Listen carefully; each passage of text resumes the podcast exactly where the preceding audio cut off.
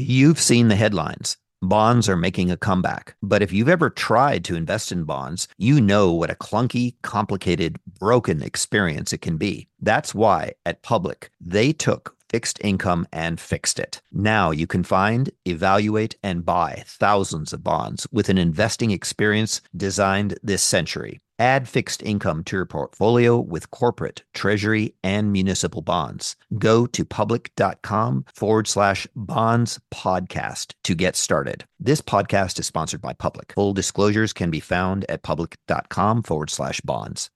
Chat with Traders is sponsored by Trade the Pool. Are concerns about limited buying power, insufficient capital, or fear of losing your own money preventing you from advancing your trading capabilities? Trade the Pool is an online stock trading prop firm that offers funding for stock traders. Demonstrate your skills, trade their capital, and keep your profits. You can engage in intraday trading and now swing trading on Trade the Pool with any US stock or ETF. The procedure is straightforward. Pay an evaluation fee, successfully complete the evaluation, and get funded. Visit tradethepool.com forward slash chat to learn more. Markets, speculation, and risk. This is the Chat with Traders podcast, hosted by Aaron Fifield. Hey traders, welcome. Thank you for joining me on episode 207. This week I had the pleasure of catching up with Rishi Narang. Longtime listeners of the show may recall I interviewed Rishi back in 2016 on episode 54. Either way, Rishi is the founding principal of T2AM, a fund of funds investment manager with a sole focus of allocating to quantitative trading strategies. The fund was formed in 2005, though Rishi's time in markets extends more than 20 years, as he co founded distinguished quant shop Tradeworx in 99. Rishi's also the author of an excellent book, Inside the Black Box and an advisor to DARPA's Financial Markets Vulnerabilities Project. Yes, that is DARPA, as in the government agency responsible for the robot dogs you've probably seen in those uh, somewhat terrifying videos. so, the purpose of our catch up was mostly to go over prominent trends he's seen develop in recent times, specific to quant trading and investing. Without giving away too much, it involves talk of stat arb and index rebound strategies, an attraction to China's market, narrower trading models, use cases of alt data, and we wrap up discussing the rise of retail or DIY quants. I can appreciate these topics won't be of interest to everyone, but as I've said before, I think it is highly beneficial to have some insight on how the larger players are moving in markets and how they are earning alpha. Finally, please excuse the odd bird sound. I believe Rishi was wandering outside his home as we were talking. And after this first question, you actually won't hear from me for about 20 minutes or so. My suggestion think of this first part as more of a talk or a, an interesting presentation from Rishi, and then an interview follows. Please enjoy. I present to you from Los Angeles, California, Rishi Narang. You know, speaking here with regard to research and strategy, what has stood out to you as notable trends in the field of quantitative trading and investing? Sure. Yeah. So there's there's a couple of few things to highlight. One one is the oh man, there's a few things actually. So one is that as the landscape has shifted, meaning you try to earn alpha in a context. It's not something that happens in a vacuum. And that context is sort of maybe best described as follows Alpha comes from inefficiencies in asset prices that are themselves caused by either inefficiencies or relative indifferences on the part of various market participants. So, an old example would be that institutional traders, institutional investors were pretty sloppy in their handling of, of trading of single stocks. And so they would do these large, lumpy orders and, and ignore market impact. And that basically created a whole game called StatArb, statistical arbitrage. Uh, and what would happen is there would be a price dislocation in some name. You would see that, but it's hard to know from the outside whether that came for good reason or not. And so rather than just buy a name that, that fell or short a name that went up a bunch, you would find something that reduces your risk. Um, and so you put on a hedge. So you could imagine hedging with the index. Uh, but the problem with hedging with the index is there's a lot of basis risk. You know, if you're if you're buying Tesla and shorting the S&P 500, there's a lot of idiosyncratic risk in Tesla. Well, I maybe picked a really crappy example because I don't know who a good peer for Tesla is that's publicly listed today. But the point is that you would try to find something that reduces your risk. So at least an automaker reduces your risk, right? So maybe Ford or General Motors is a better hedge for Tesla than you know the S&P 500 index. So that game of finding related things and shorting the outperformer and buying the underperformer, which is also known as statistical arbitrage or relative mean reversion, existed in the 80s, 90s, early 2000s because of the sloppiness of a certain class of investors, mostly for that reason. Well, as those folks evolved, that inefficiency kind of went away and it changed. So relative mean reversion still exists, but it exists for a very different reason. And that reason also causes it to manifest in a different way, which means if you're pursuing statistical arbitrage today, your model better not look just like it did in say 1997 because otherwise you're like not going to make any money and probably just lose money. There are a number of ways in which the landscape has shifted really more than we have time to get into now but you can just think about it for yourself how much the world has changed say in the last 15 20 years.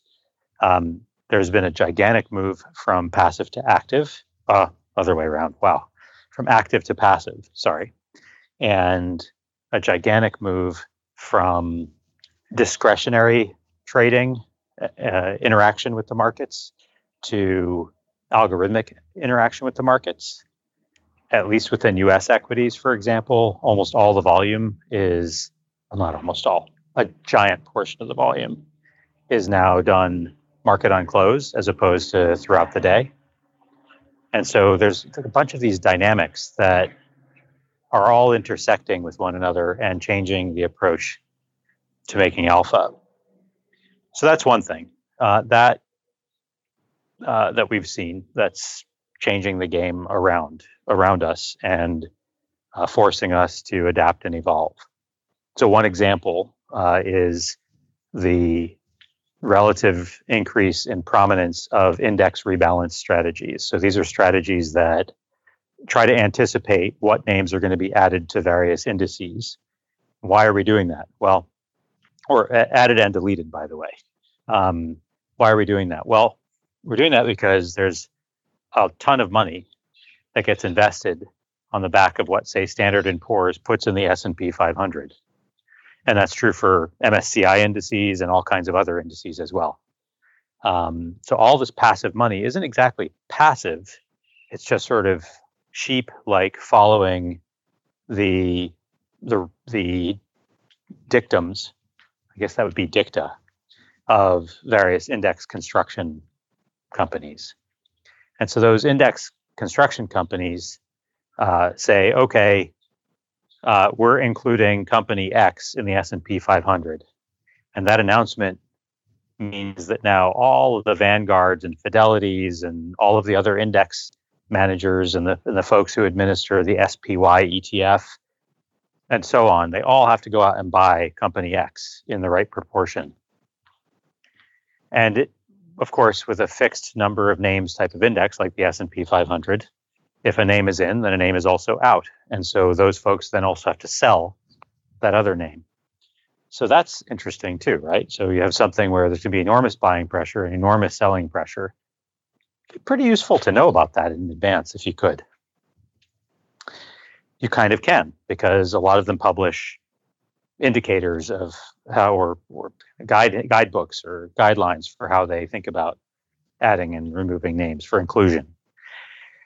So uh, that game really exists because of inefficiencies in the way passive folks invest. There's an indifference there. Uh, you know, if you're the S&P 500, you only care a little bit about the performance of the S&P 500. If you're, the, you know, certainly for an ETF manager, you don't really care because by definition, you get those stocks in those proportions and you just sit and hold them. Guess what return you're going to get? You're going to get the S&P 500 return. If you have adverse market impact, meh, it doesn't really matter. I mean, it goes into the price and whatever so there's not that much incentive to be that clever about managing market impact. I mean, there is to some extent, but it's limited. And so there are a whole bunch of strategies that exist. Not a whole bunch, but there's a whole bunch of money being managed around this strategy of index rebalancing. And it's not just the S&P, of course, it's all these indices globally. So that's one big example of how the world has changed is this active to passive thing and by the way, even if you're a stat arb manager, uh, you now kind of need to start accounting for index rebals in your price action. So, as an example, if your model is ignorant of the fact that company X has just been added and company Y has just been deleted from the index, and you're just watching price action relative to peers, then suddenly company X is soaring and company Y is reeling and you may get in front of that mountain of flow that's coming your way.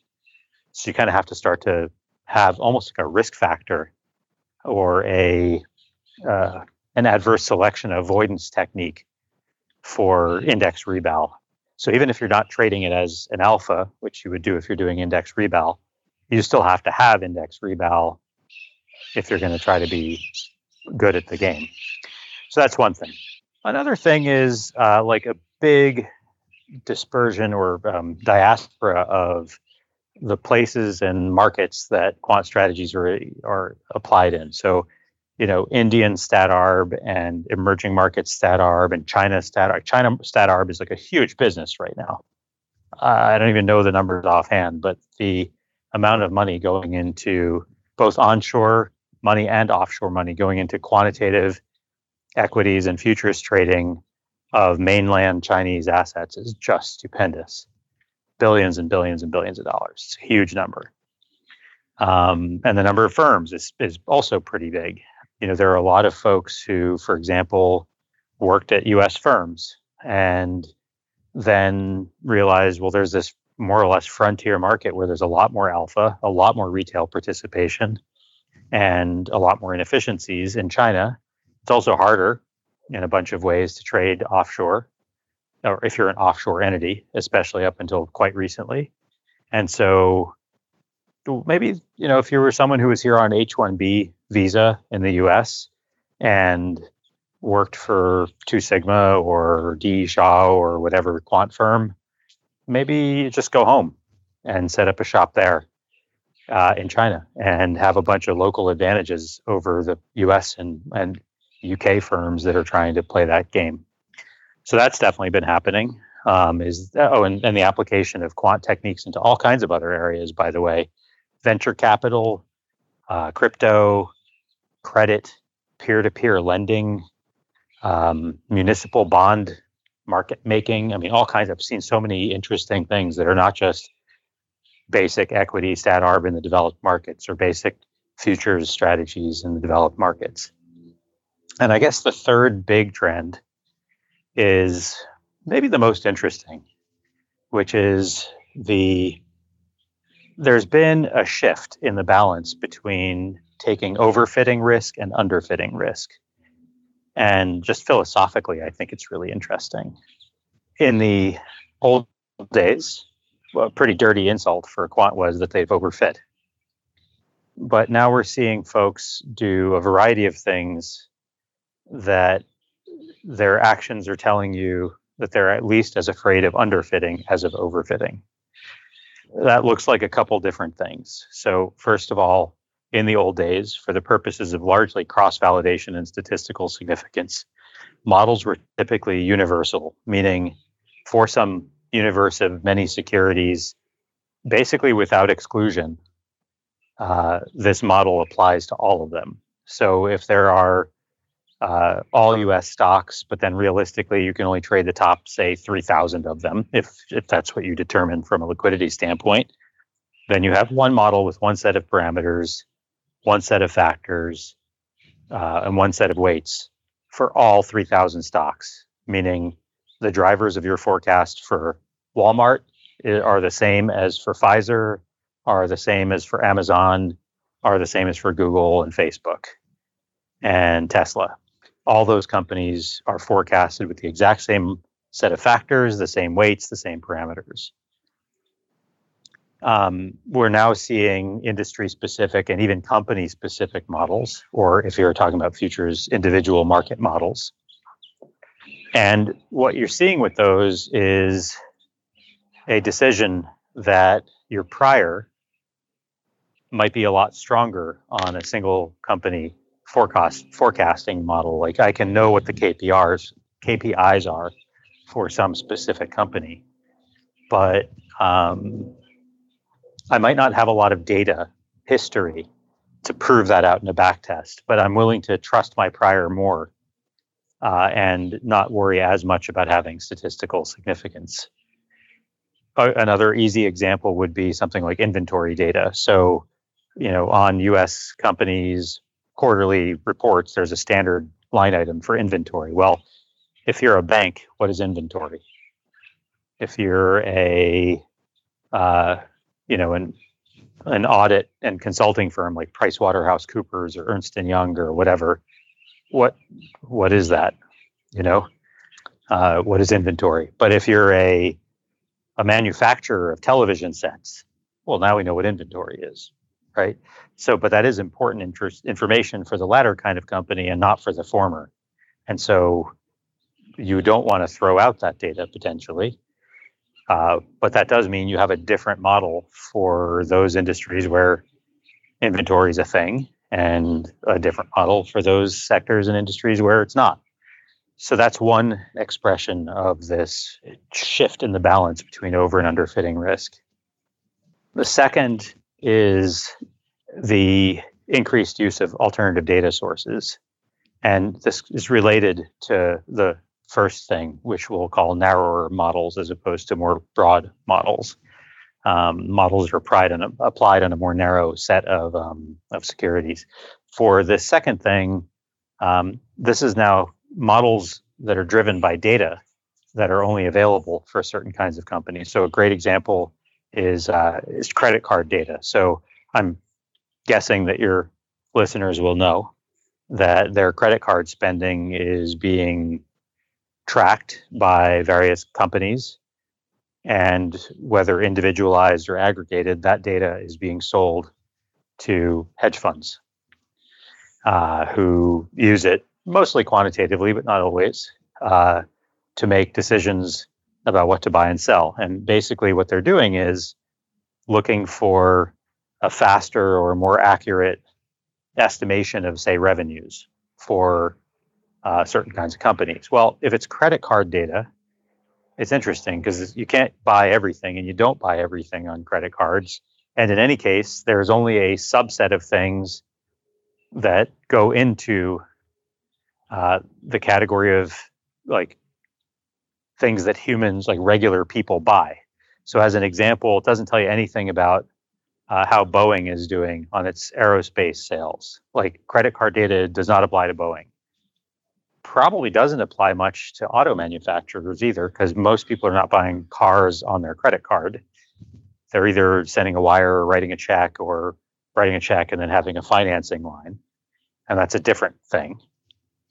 It tells you a lot about what they're doing with Amazon and what they're doing with Macy's and whatever else. Like, so it's, really useful for retail and consumer and hospitality type companies um, and a few other categories. But, you know, credit card data is really interesting for a few hundred companies in the US.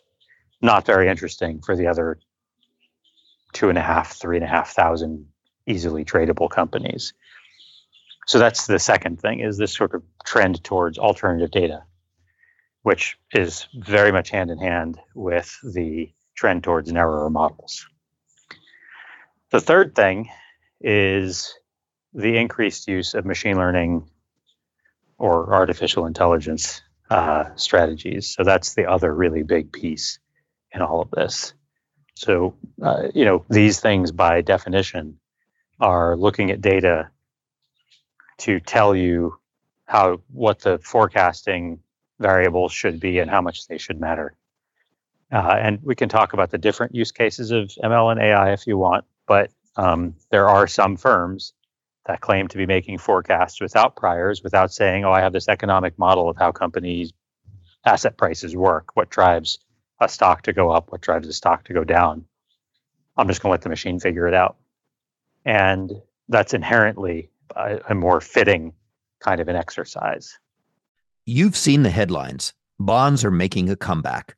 But if you've ever tried to invest in bonds, you know what a clunky, complicated, broken experience it can be. That's why at Public, they took fixed income and fixed it. Now you can find, evaluate, and buy thousands of bonds with an investing experience designed this century. They started at the beginning, reimagining the bond screener with an intuitive design that helps you zero in on the exact kinds of bonds you're looking for. Then they made it easier to evaluate each investment opportunity with better data in the places you need it most. Finally, they made investing in bonds as straightforward as stocks or any other asset. Add fixed income to your portfolio with corporate, treasury, and municipal bonds. Go to public.com forward slash bonds podcast to get started. This podcast is sponsored by Public. Full disclosures can be found at public.com forward slash bonds.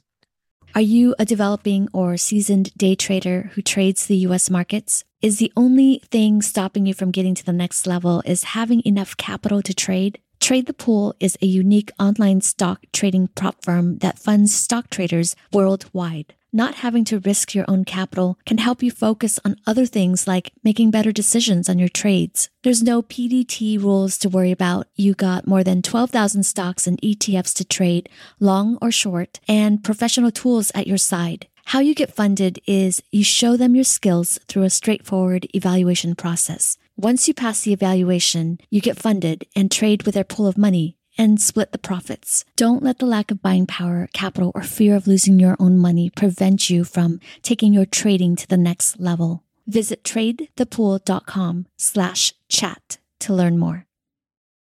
So here you've obviously outlined three different trends that you've that you've noticed uh, in the space of quant trading and investing. Going right back to the start, and I just have a few questions about each of these.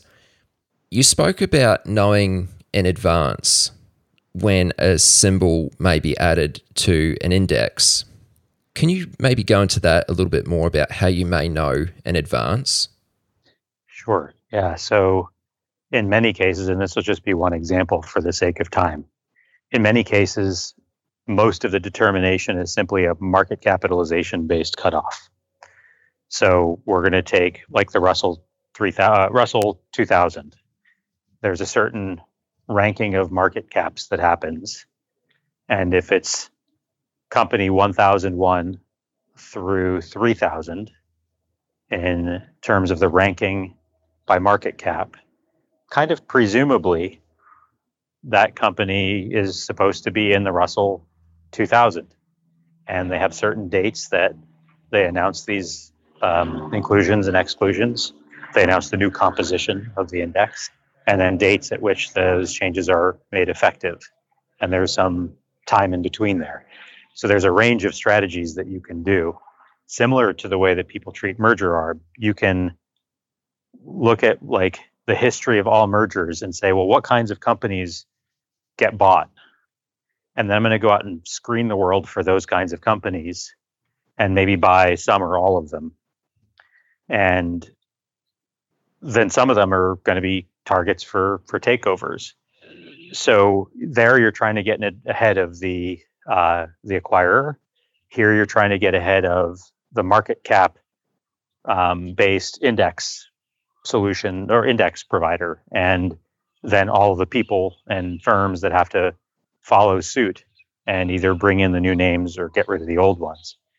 It's not exactly front running, but all alpha is in a sense probabilistic front running. You're trying to know before it happens that other people are going to buy this stock in aggregate or sell this stock or this asset in in advance. Um, and you're doing that with a bunch of hard work and not with any kind of actual knowledge of their trades. But you do have to get there before they do. Otherwise, it's not alpha. Then it's, you know, something else that doesn't work. you know, I wonder what the name for that is. Doing uh, doing all the right trades, but doing them after the fact. I mean, I guess that's trend following, but this information, I mean, is that publicly available to everybody? Yeah. The information about what's going to be included into an index? Some of it is. So, as an example, um, the index providers have gotten smart about, as, as all capitalist companies generally are, but how to extract money for everything. So, just as exchanges are now charging a huge amount for data that you know is a major part of their revenue streams even though they're really not in the business of selling data. They're in the business of processing transactions of securities and providing a safe environment for the transaction of securities. And so they charge fees for that too. But then they they know you have to have that data. If you're like a high frequency trader you have to have the data of every single exchange for various reasons in the US and so um, those exchanges have you know extract a toll for for that data. Well, just so the index providers are charging for index composition data, and they are, and it's some of it's not cheap. I mean, to get like Russell, S and P, MSCI, that is some hundreds of thousands of dollars a year, just for those three, and not even for all regions. Wow. Really? Hmm. That much? Yeah, but anyone like it's not like you have to know somebody who knows somebody to get the data, but you do have to have hundreds of thousands of dollars of data uh, of uh, budget for the data. Yeah, that's true for a lot of stuff, man. And this, you're talking about the data around index rebalancing. Specifically, that yes, and all of no, no. Just to be clear, this is not index rebal data. This is index composition data. This is to tell you just what is in the S and P 500 right now what tickers and at what weights. That's it. That's all that hundreds of thousands of dollars gets you. But you can imagine if you're doing index rebal, it's kind of an important ingredient in in doing the trade right. So what what are some of the trades you see around this? Like is it I mean, I presume that they're probably a little bit more sophisticated than just buying a symbol which you think is going to be uh, added into an index. wow why would you presume that? It's that's it. That's the trade. now the sophistication may be in why do you think that it's going to be added, but um, and there are a range of strategies around that. So there are folks who traffic in like the lower probability names in index rebal versus those that traffic in the names that have already been announced, but it hasn't completely been um, implemented yet. So there's like a range of certainty about whether or not this name is going to be included. And as a result of that range of certainty, there are different players with different risk appetites and different models. So let's say, for example, that you're talking about the Russell 1000, which, if I if memory serves and if my knowledge is correct, is simply the 1,000 largest market caps in the U.S. equity market. So now let's say that um, there's a rebal coming up, an announcement coming up about the rebal, uh, and when and when I say coming up, like how far in advance you trade is an open question here. So, but let's just pretend that the answer is three months before the rebal. I'm going to start putting on positions. Okay, so it's uh, I think their rebals are announced in March, but I don't remember. It could be November. I have no idea. Whatever. And I don't remember the frequency either. But let's say it's March. So I'm going to start putting on my positions in December, January. At that time, there's a bunch of companies that are, say, ranked from 900 or 800 to 1200 in market cap, which over the course of three months might move up or down enough in market cap to either get them excluded from the top thousand or included in the top thousand. So this is interesting because this isn't just about is this company going to be good? It's is it going to be good at it's is it going to be better or worse than the companies around it in this specific weird peer group of companies that may have nothing to do with each other otherwise, but they're all not really competing, but you can think of them as competing, like horse racing. to be in that top thousand so that they get included. Now, again, maybe the companies don't care if they're included in the Russell 1000 or not, but their stock prices care. Now, let's say that I'm really good at forecasting three month price outcomes for companies. Well, I better use that information. And then I'll have a little bit more conviction to buy bigger those names that I'm going to hold for three months ish and are likely to be included because then when that announcement comes, there's a big pop. And as the certainty builds, there's a big pop. So there's this kind of weird short term momentum thing that happens in those in that category of names that has nothing to do with say the top 10 companies in the Russell 1000 because there's almost a zero probability that in 3 months those companies are uh, are going to drop out of the index right? So it's a little bit like options theory. If you're the number 1 ranked market cap in the US or in any market and you know you're far and away the biggest which happens it would be like um, what is the value of a deep out of the money put on that company with a three month expiry? And the value that's like very close to zero. It's basically zero if you're talking about something where it's a three month expiry for very near the money options well now that's fun right? And if you have information that gives you a clue then you should use that information. Does that make sense? It does make sense yeah. And what's more, there's a there's an asymmetry here. If your company number 999, the last time, or 1000, the last time the Russell 1000 was constituted, and you're still kind of 999, 1000, there's a chance you get excluded, which means there's a whole ton of money that has to come out of you. If your company 1001 and you remain company 1001 there's not a lot of downside for that price because it's already excluded and it's still excluded. So for those companies that are outside the index looking in there's more upside than downside. And for those companies that are barely in the index there's more downside than upside. So it's just very interesting that dynamic and what it means when you're building a model. So ultimately you're trying to buy early enough predicting that a company may be added to an index um, in order to essentially front run all the flow, which is going to be coming into that stock over the coming weeks and months. Yeah, and again, this word front run has like actual legal meaning, and we don't mean it that way. But yes, of course, I call it that. You want to get in front of it, which is a lot like front running, but but the legal definition of front running is about you know having knowledge of someone, like actual knowledge of someone's order, and then going in front of it. Like if you call your broker and say, "I want to buy a billion shares of IBM," and then your broker's like, "Cool, let me go buy a million shares of IBM right before that, and then I'll do your order, because that way I'll profit from all your market impact." Let's just say you're you're trying to be the first to act. yeah, or or yeah, or certainly not the last. Of. You're trying to be early to act early, yeah. Yeah. The second point you made was about China, which I thought was quite interesting. You said there's a lot of stat arb opportunities there right now. Um, how come that is the case? It's a combination of factors. So there's onshore money and offshore money. There's onshore firms and offshore firms. Like you, can't have onshore money if you're an offshore firm. That's like not a thing. Uh, you can have offshore money if you're an onshore firm. So there's a supply thing and a demand thing that's happening. From the supply side, the ability to trade China as an offshore investor that's recently been a little bit um, that's been made a little bit easier recently, and so that's that's one thing, right? So if you're like Two Sigma or PDT or some other U.S. or whatever non-Chinese firm, you can now access China relatively easily. Actually, there's a bunch of like international brokers like Morgan Stanley and UBS and so on that can give you access to that market uh, simply, very simply.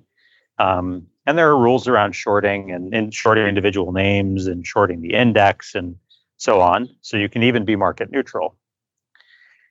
If I understand correctly, and I haven't studied this too too much, but um, if I understand correctly, if you're an onshore firm managing onshore money, uh, you cannot short individual names.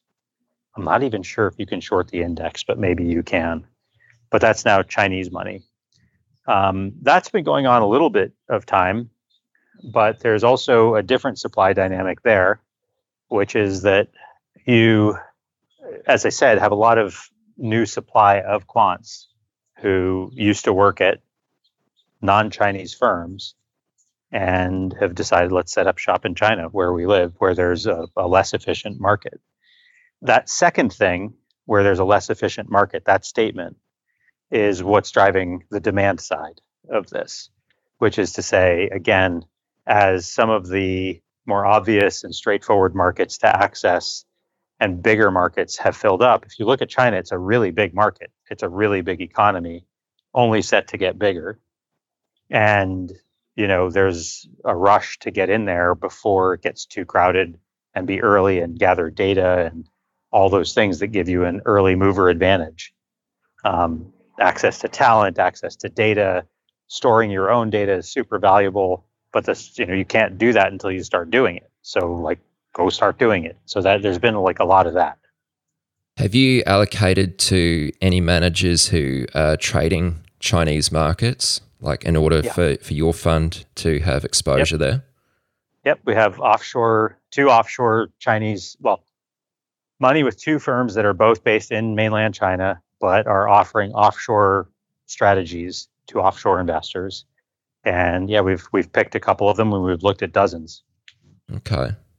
Is that just a recent thing? Pretty recent. Um, both this year. Uh, right. I want to say the first one went live mid-year, but we probably know that means we've been talking to them for a little while. Yeah. Okay. You also brought up the point about uh, I might get this slightly wrong, but it was something to the extent of things which are used in quant being applied to other areas outside of financial markets. I know you mentioned venture capital, and there were a couple other things as well. Could you speak to that a little bit more?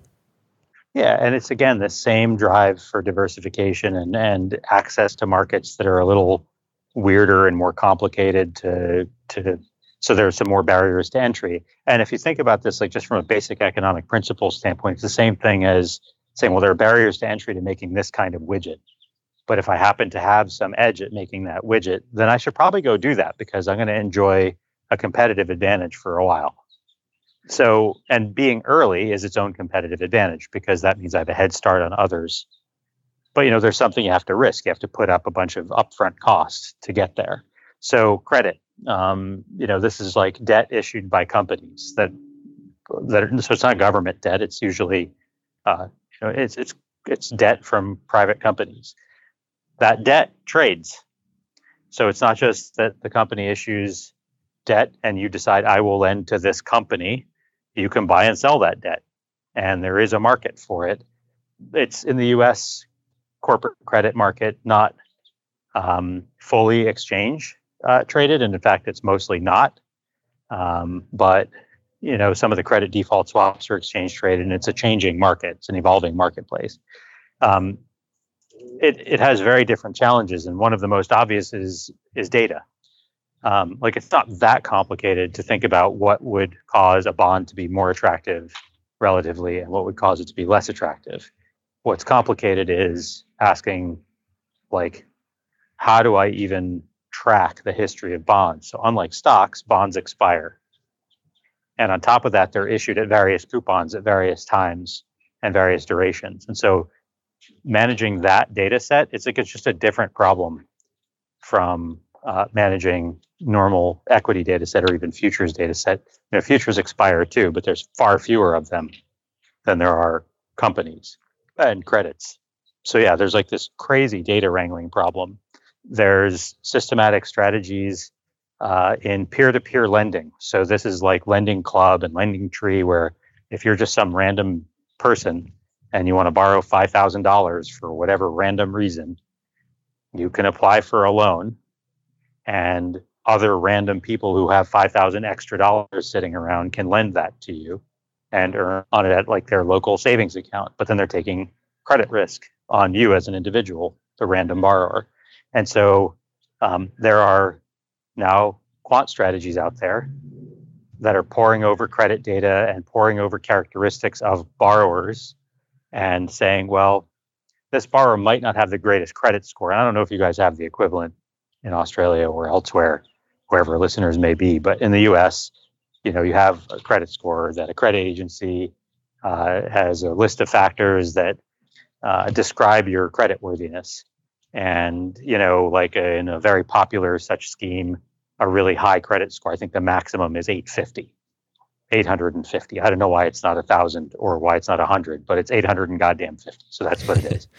And, um, you know, you're considered as having good credit. I think if your credit's above 750, let's call it.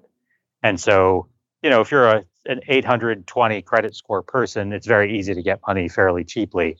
If you're a 600 credit score person, it's a lot less easy.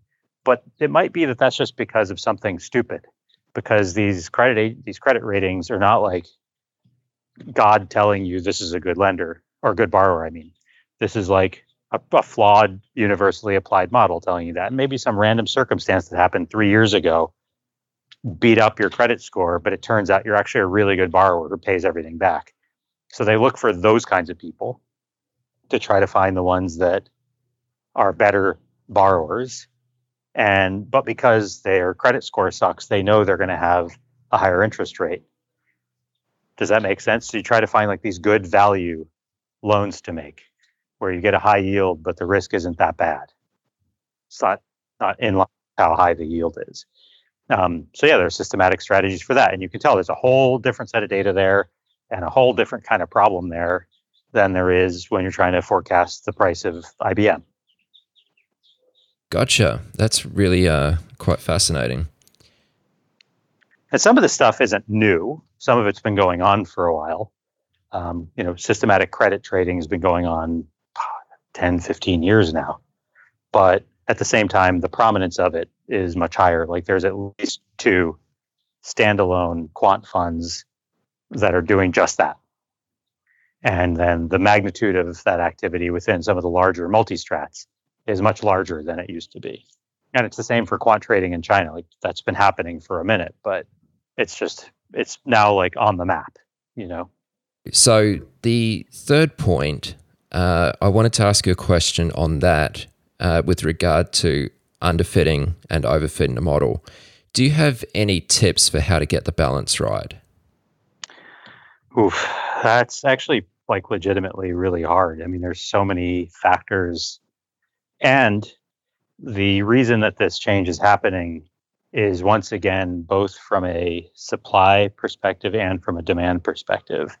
And I know I'm mapping things to supply and demand. This isn't like a clean mapping, but I'll explain what I mean. So on the supply side, we have an increasing number of people who are in jobs in quant firms that have training in machine learning and artificial intelligence.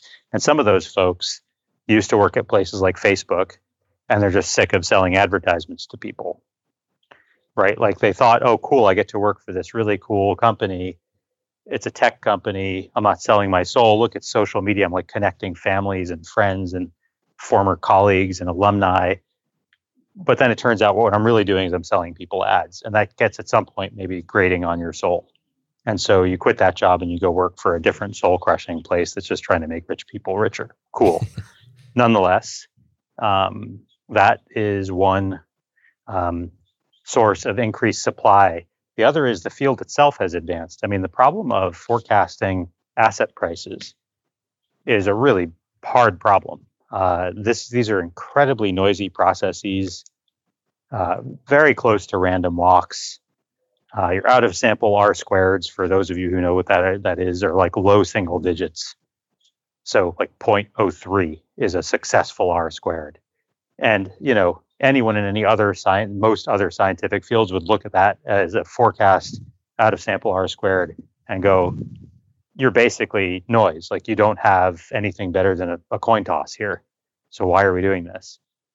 But that's a that's a successful that's a successful outcome in my world, right? So when you have that noisy of a process, the techniques to uh, and by the way, very limited data. Um, you know, if you're doing self-driving cars, you can basically generate more data just by so like let's say that I have a self-driving car and you know, you find that it's not performing well in rain. Well, let's go to Portland and Seattle for a while and train more cars there. Like you could just get more data. For the capital markets, you can't get more data. The data are non stationary and there just isn't that much of it. You know, if you compare like the number of Facebook posts and number of Facebook users to like the total amount of data about US equities, and I mean like the daily data in the one versus the total cumulative data in the other, it one like they're just orders of magnitude different, you know? Uh, we're talking about billions of data points per day, if not more, and on in the kind of social media world, and we're talking about maybe billions of data points in the whole cumulative history of everything in U.S. equities. And so, you know, you can see that that's those are just different problems. Uh, there are other differences too, but just for the sake of time, let's just acknowledge that these are very different problems you may need different and better techniques and more powerful computing clusters to be able to tackle these differing challenges. And so that's the other aspect of the supply side. But again, the demand side is there. So as conventional old school techniques have become more heavily competed, as the philosophies and concepts and ideas and theories that underpin those strategies have proliferated and been leaked out into competitive firms by virtue of employees changing jobs or leaked out into the academic journals and textbooks and so on you know those old ideas are harder and harder to make money on and so just as some people are deciding okay well the hell with it i'm going to go venture far afield in and trade china even though it's a pain in the neck uh, maybe uh, some of them are saying, well, I'm going to venture further afield in my techniques. I happen to be really good at this machine learning thing. And so I'm going to do that where it's harder to compete with me. So there's that happening too. That there's a desire to take more fitting risk because the lower hanging fruit, which doesn't have fitting risk, eh, you know, it's not easy making money that way anymore. I feel as though a lot of what we've been talking about here is very much applicable to you know the large quant funds uh, and very much the professional space. I'd like to ask you, what have you seen in the trend among DIY quants? So the at-home retailer who has you know might have some machine learning skills, you know has learned how to program, has wrote some sort of systematic strategies. Because I think when we last spoke in uh, 2016, you know, in the past four years, there's been a big rise uh, in this space. Is there anything you've been seeing here which is particularly interesting? Yeah, uh, for sure. So there's a few dynamics there. It's a good question. In my perspective on retail is mostly US and then like random smatterings Asia. I don't actually weirdly have any impression at all of Australia or Europe as far as retail investing, but maybe you can tell me and and we can reflect on it a little bit. But as far as the US goes, um, retail investors were a steady kind of part of that market for a very long time. I can tell you, like when I was a child, I distinctly remember my dad going through the newspaper, like the physical print newspaper, and going through like which stocks he owned and how they did yesterday. And this is like the next morning, finding out how each stock he did. No clue how his portfolio was like because you'd have to like sit there and do that math. But you could certainly look at the Wall Street Journal or the local paper, and it would have a printout of thousands and thousands of ticker in very fine print, and what their last close was, what the change was yesterday, and what the volume was, and a few other columns. You know, folks like my dad have been doing that for a long time. Uh, when the internet kind of boom happened in the late 90s, and commensurate with that, tech stock sort of IPOs boomed and you know pets.com and and all that were out there um, it's a now defunct company that sold like pet care products online.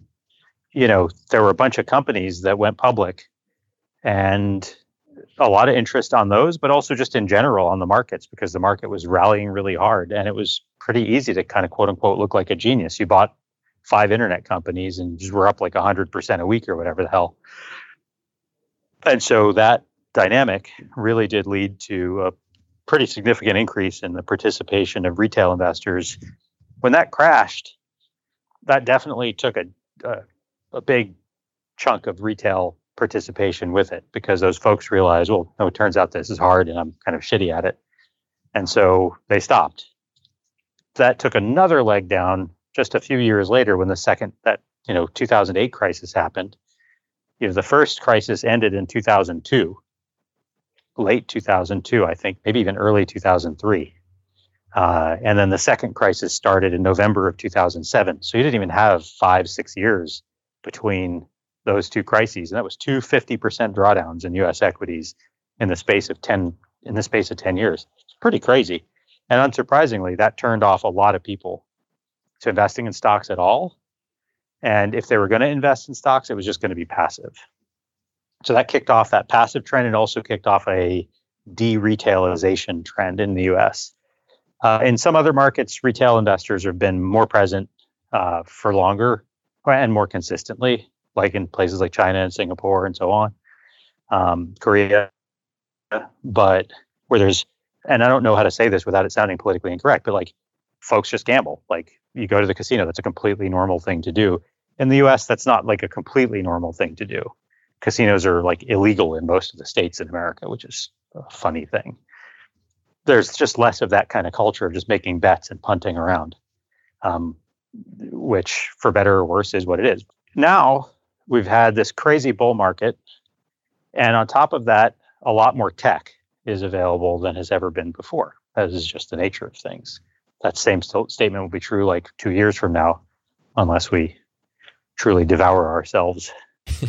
so the platforms out there, and I don't mean Robinhood, which is to me just sort of a joke.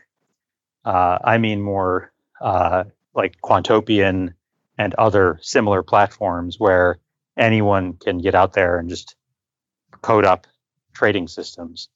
And then there's brokers like interactive brokers where if you're like semi pro, you have a few hundred thousand dollars, you could set up an account there and have some of the same tools and access as professionals have, although it's definitely a far cry, frankly, cost wise, especially. Yeah, it's, you know, it's kind of cool. So you can you can set up like a one person quant shop. And I know lots of folks who do. And in fact, some of the folks we've allocated to come exactly from that lineage where they didn't go, they weren't like ex employees of Two Sigma. Maybe they've had some professional experience, but what they really did was they're just homegrown hobbyists who are really good at it and go, you know what, we're to, we're, this is, I'm good at this. I want to do this professionally and scale up.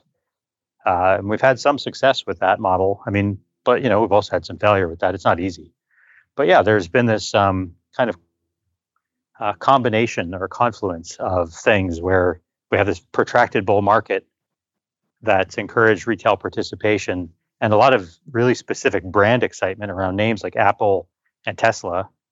And then at the same time, the availability of technology to actually make it easy to code up strategies and backtest them and implement them and enter competitions. Um, and those things kind of combine to to make it pretty.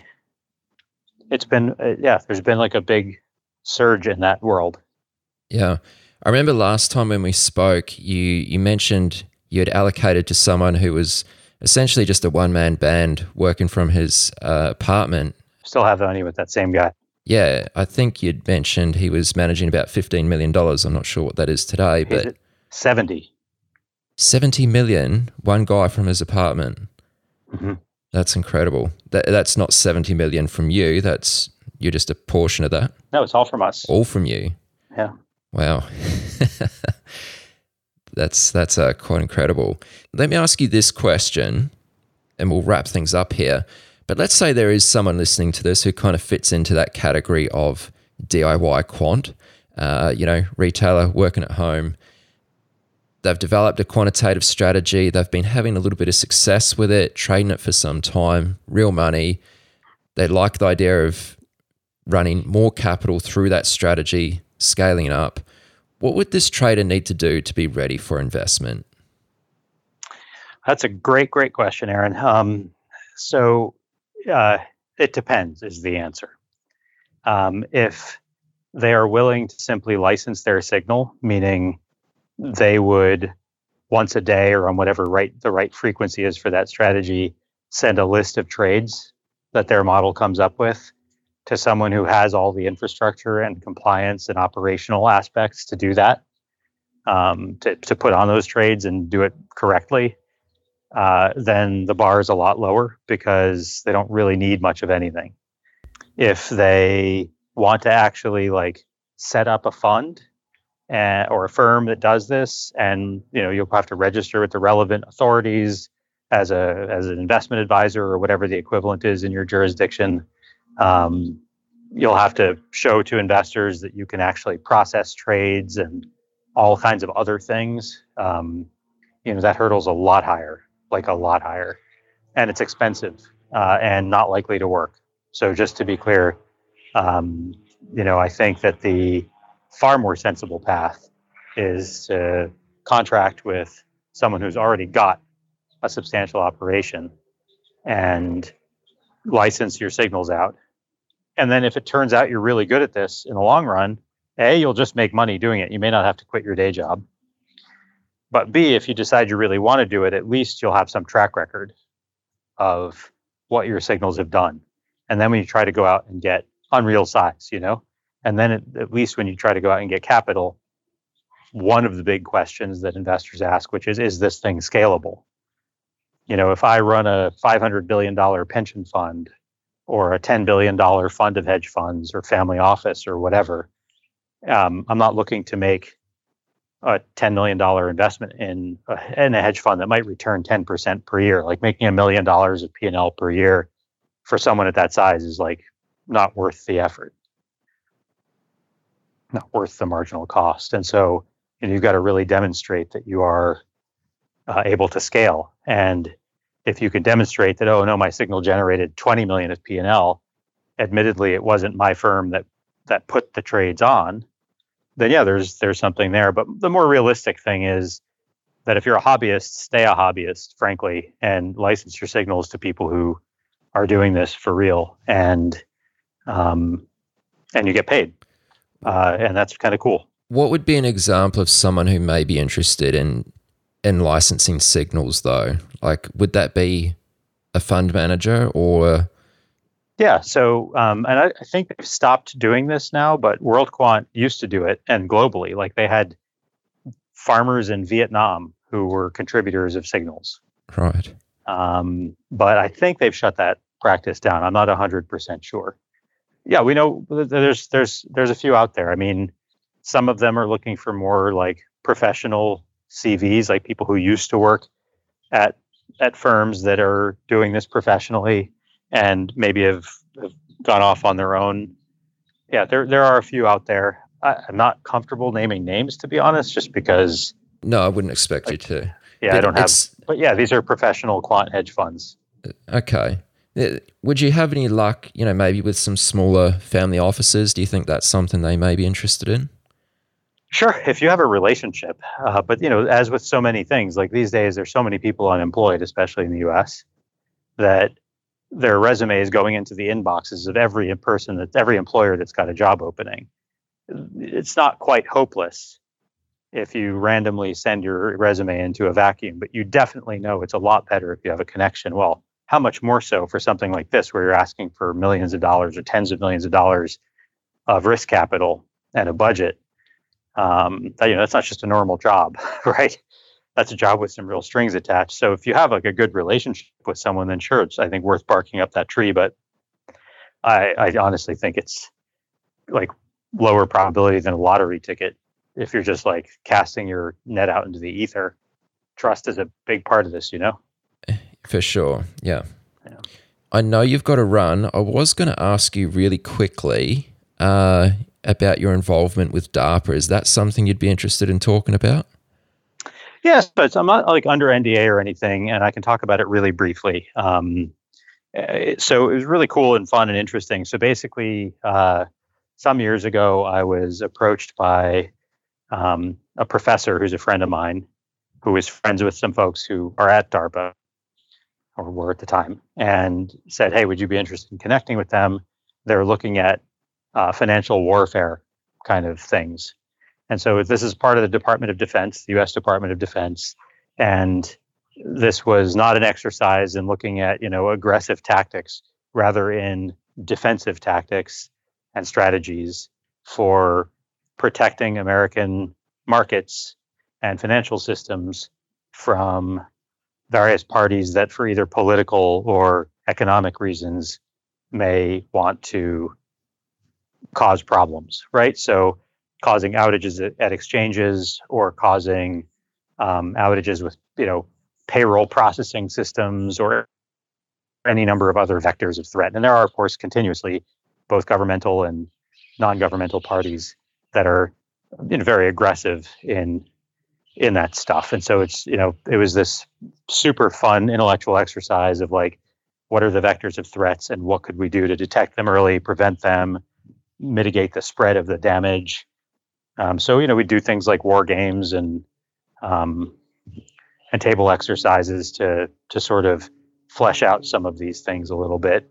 And the part of the goal was to see is there something measurable and quantifiable and within DARPA's remit to actually focus on to uh, to work on this problem. So the way DARPA works is it starts as a seedling, which is all this thing has been so far, and then it only becomes a program if the seedling shows that there is not only something to do here, but something for DARPA specifically to do, because DARPA isn't, you know, doesn't have a completely carte blanche remit. It has a specific remit, and so if it if there's stuff to do, but it's better for like the Treasury Department to do, well, then that's fine. Like hand that off to the Treasury Department, and they can decide what to do.